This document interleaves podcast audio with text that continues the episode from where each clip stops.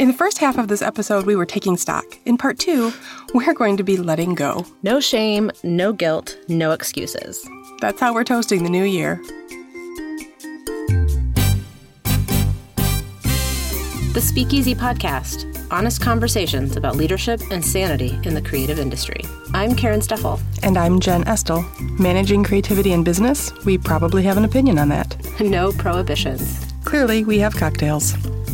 This is a Pomberry Gin Smash. This sweet and tart gin cocktail is pretty easy to make and even easier to drink, don't you think? I do not think it's easy to make. There's a ton of things in here. Ah, uh, well, we don't make our own drinks.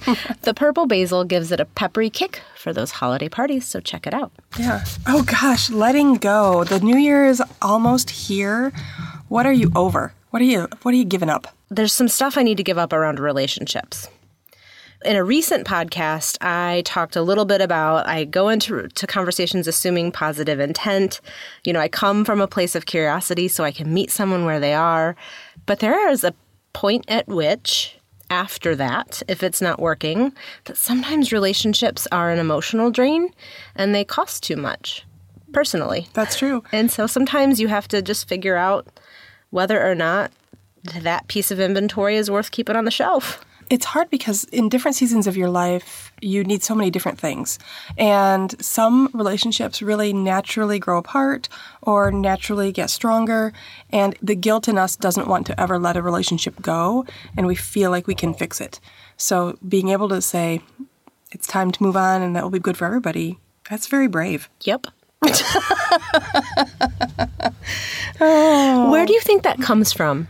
Where do I think that comes from? I don't, I mean, women are nurturers, mothers are nurturers, business owners are fixers. In our industry, we for sure are trying to make it work all the time. Pleasers, we're pleasers. We're just pleasers. And so y- you always want to please somebody, you always want to solve a problem. And sometimes it's just not healthy to solve it anymore, and it's time to just tap out. Do you feel like letting go of the relationships that don't nurture our soul is just a part of the age that we are? It might be. I think let's let's call it a part of the wisdom that we have gained that you really only have so much time to nurture relationships, and they should be fruitful ones that bring you joy and help you grow.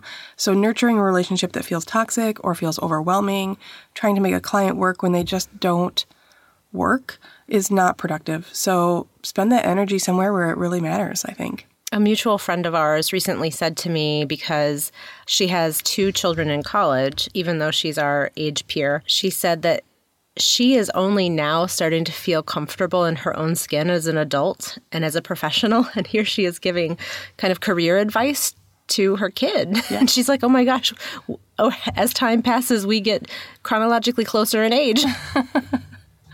I just thought that was really funny. Well, I think when you get when you get a little older and you get to the point where you have to give people advice, you have to tell kids what to do, you have to solve a problem for somebody, you realize, hey, I'm legit. I actually know how to solve that problem. It's very impressive. It's like, wow, I, I said intelligent things about how to solve that relationship problem or how to make that interview work. I must know what I'm doing. I feel very grown up today. I've done this before. ding, ding, ding. Ding, ding, ding. How about you? What are you giving up personally? Is this also in the area of relationships? Yeah, I think in relationships, I'm giving up thinking I can change other people. I spend a lot of time thinking if I just convince them with my logic and my words that they will change their mind or their way of thinking, and that just doesn't work. People are much too emotional, and you can't deep down change someone. You can learn to understand them, you can have them understand you, but you might not be able to change a human. And I think I'm just giving up thinking I can change anybody people are who they are, I am who I am, and we can learn to coexist, absolutely, but I'm not going to change someone's mind. It's not even my job to change somebody's mind. No, but speaking of job, I mean, I feel like that piece of giving up could live inside of the workplace too. If I could just coach somebody a little bit more, if I could nurture their career a little bit more, I could meld my team members' mind into growing here. You know, it's like you, you you can't you can't. No. And it comes from a place of optimism. You know, relationships and thinking you can nurture or change somebody, that does come from a place of optimism, which is really nice. And I appreciate that about you and I appreciate that about me, but it's not meant to be all the time. So for the new year, I'm giving it up. People are who they are. We will work together or we won't, and it will be great. The end. Cheers to that. On the professional front, what else are you letting go of? For me, professional and personal bleed together so much. It's hard for me to categorize. But for myself on a professional level, I'm giving up thinking I'm not there yet. There were a lot of years in our business where I thought, well, we're not big enough for this, or we don't know how to do that, or that's not really for us. But I'm, I'm giving that up. I'm there. We've had a great year. We've had lots of exciting new clients and a delightful staff and all kinds of things that, that would have been on my wish list 10 years ago. And I, I have them all. So I'm not going to think we're not there yet. Just done. Yeah. I think a bit of I've arrived every now and then is is good. There might be a soundtrack with that. Remember Ally McBeal? yeah. yes, and Ally McBeal always wanted to have like a theme song while she was walking. Yeah. What would be your theme song? I don't know, but when I've arrived, it would play. I don't know. What are you What are you letting go? Professionally, I've mentioned this before, but it's almost a constant letting go of perfection and knowing outcomes or giving up those self proposed limitations. That if I don't know how the end of the story goes, then I'm not willing to engage. Um, a piece of advice that I give my clients all the time, when especially people who I have to sit down and interview, is I talk about vulnerability, and that vulnerability really is where creativity happens. It's really where change happens. And sometimes I'm unwilling to take my own advice. And so I think vulnerability is the other side of the perfection coin because mm-hmm. that's the control. And I, so I'm giving up. I'm letting go because ultimately, when I look and uh, if I took a bird's eye view of my life, I have so little control and so little perfection. that, I mean, there's just, you can't be a wife and a parent and a business owner and have a modicum of perfection at all. And so pretending like I can make that happen is really ridiculous. And I'm not even talking about like wishing I had a Pinterest life. I just want to know where to find the mail. where did that get put? I think so. You know, the way I would phrase that is letting go of faking that you've got it all together, letting go of pretending you know something you don't. You know enough, you're confident enough, you're smart enough that it's okay the things you don't know and the things you didn't get to yet. We host a lot of parties, and I get insane in my head about how the house should look and what should be done before the parties happen. And just this past year, I was like, fuck it. I, nobody's going to notice that I didn't put out clean towels. Oh well. And so just letting go of that perfectionism is kind of nice. You should it try nice. it. Yeah. Well, for me, it's almost like um, it's a trying on. And so there are times where I do it well, and there are times where I just get into a, uh, a comfortable piece of wiring and I just do it uh, and almost don't realize that I'm doing it until I'm caught in that, like what you were talking about, like, you know, entertaining, and all of a sudden you, I find myself like buzzing with energy and not in a good way. Like, oh, the paper towels aren't at the right angle or whatever. I've refolded the napkins that my children folded. Something ridiculous. Yes, absolutely. But it is. I mean, it goes back to from from a professional standpoint. It goes back to the advice I give my clients. How big of a bullshitter am I if I tell people that vulnerability is where you know change and creativity happen? If I'm not willing to try it on myself, and really, that's been kind of a huge theme. Like stopping pretending, as you called it. It's been a theme for the last six months of this podcast. How does it feel? I feel like people know my dirty laundry pretty well. people probably know our dirty laundry pretty well. Yep. I suppose we're letting go of um, keeping things hidden in the closet, right?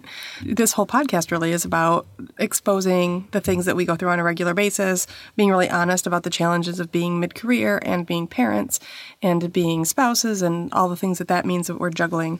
So maybe we've just done a really good job of letting go of all of that veneer and we're going to move into 2018 with absolutely no veneer at all. We're going to be running around naked with no blinds. People can see in the picture window. oh, Lord.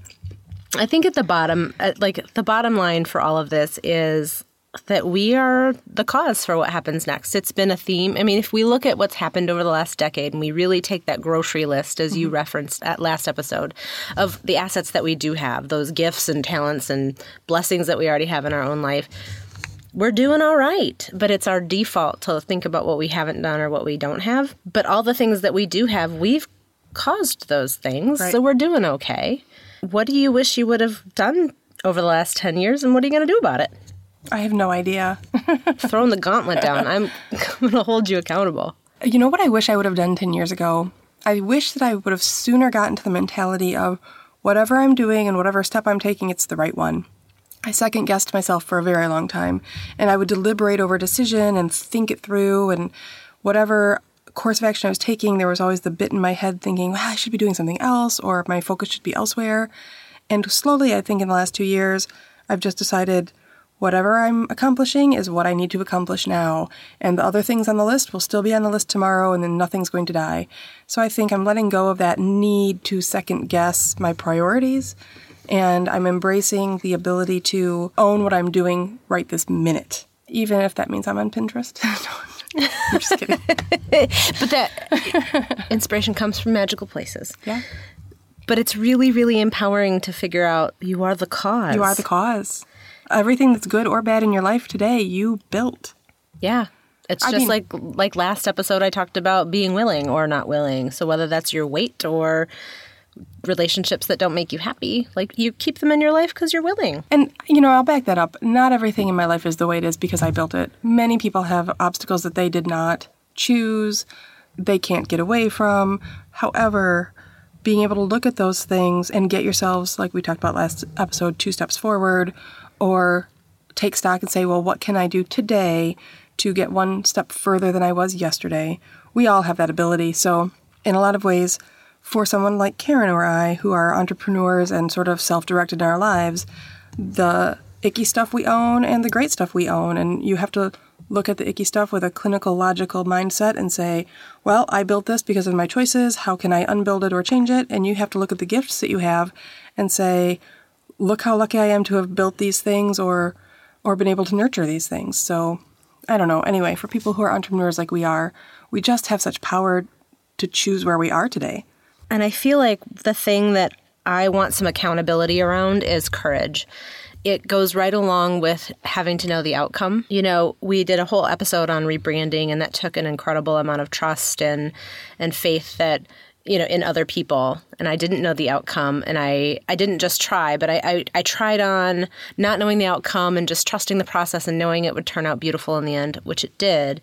But my whole next year is going to be about courage to do bigger things than I've ever done. I've got some huge marketing goals that I want to ac- accomplish, um, just even outside of client driven things. And so for me, uh, somebody gave me the distinction forever ago between being on the court versus in the stands. And on the court, you can get bruised a little bit. You can, you know, have turnovers or make some fouls. And I don't like that. No, that's don't. not how I play.